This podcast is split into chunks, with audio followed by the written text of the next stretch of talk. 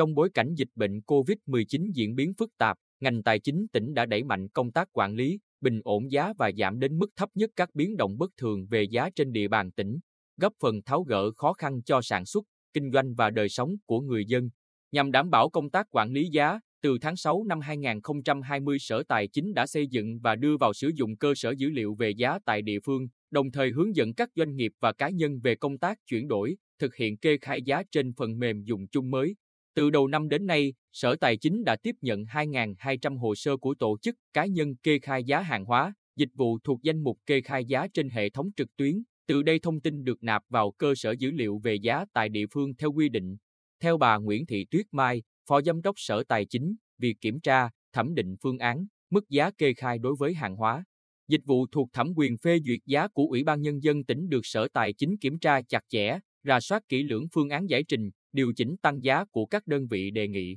Nếu thấy không hợp lý, Sở Tài chính yêu cầu soát xét lại, tránh tình trạng tự ý tăng giá không phù hợp với tác động của các yếu tố đầu vào, tăng giá dây chuyền, gây tác động tiêu cực đến sản xuất, kinh doanh và đời sống xã hội hoặc làm thất thu ngân sách nhà nước. Cùng với đó, Sở Tài chính tăng cường kiểm tra việc chấp hành quy định pháp luật về quản lý giá tại các địa phương. Từ đầu năm đến nay, Sở Tài chính đã kiểm tra 46 doanh nghiệp kinh doanh các mặt hàng thuộc diện kê khai giá như xăng dầu, xi măng, sắt thép, phân bón trên địa bàn thành phố Quy Nhơn, thị xã An Nhơn, thị xã Hoài Nhơn và các huyện Tuy Phước, Tây Sơn, Phù Cát, Phù Mỹ. Qua đó phát hiện và xử phạt 4 doanh nghiệp không thực hiện kê khai giá, không thông báo bằng văn bản mức giá điều chỉnh tăng hoặc giảm cho cơ quan có thẩm quyền theo quy định. Để hỗ trợ, giúp doanh nghiệp và người dân vượt qua khó khăn do ảnh hưởng của dịch bệnh COVID-19, Sở Tài chính đã chủ động phối hợp với các đơn vị cung cấp nước sạch đề xuất Ủy ban Nhân dân tỉnh điều chỉnh giảm giá nước sạch trong thời gian 2 tháng cho kỳ phát hành hóa đơn sử dụng nước của các tháng 8 và tháng 9 năm 2021 với mức giảm bình quân 10% so với đơn giá hiện hành, áp dụng cho tất cả các đối tượng sử dụng nước sạch.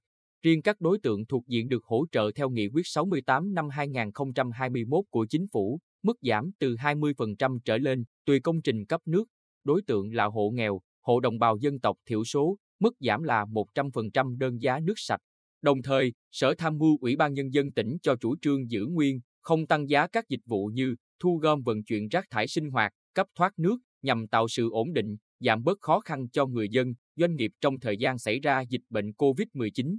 Sở Tài chính cũng đã chủ trì, phối hợp với các cơ quan liên quan làm việc với công ty cổ phần cảng Quy Nhân thống nhất giảm các khoản phí phù hợp nhằm hỗ trợ cho các doanh nghiệp. Theo ông Nguyễn Thành Nam, Phó Giám đốc Công ty Cổ phần Cảng Quy Nhơn, từ ngày 1 tháng 8 đến ngày 31 tháng 12 năm 2021, công ty miễn phí lưu bãi hoàn toàn đối với container rỗng lưu giữ tại bãi cảng. Miễn phí dịch vụ nâng container hàng, giao nguyên container và hạ container rỗng, trả rỗng tại cảng đối với toàn bộ container hàng nhập khẩu về cảng Quy Nhơn. Trong tháng 4 và tháng 5 năm 2021, giá một số vật liệu xây dựng chủ yếu tăng cao, gây khó khăn cho người dân cùng các chủ đầu tư. Nhà thầu thực hiện các công trình, dự án trên địa bàn tỉnh, Sở Tài chính cùng Sở Xây dựng điều chỉnh và công bố đơn giá thép xây dựng trên địa bàn tỉnh. Bà Nguyễn Thị Tuyết Mai cho biết, từ nay đến cuối năm 2021, Sở Tài chính tiếp tục theo dõi sát tình hình, diễn biến giá cả thị trường, kịp thời báo cáo. Đề xuất Ủy ban Nhân dân tỉnh chỉ đạo thực hiện các biện pháp bình ổn giá phù hợp,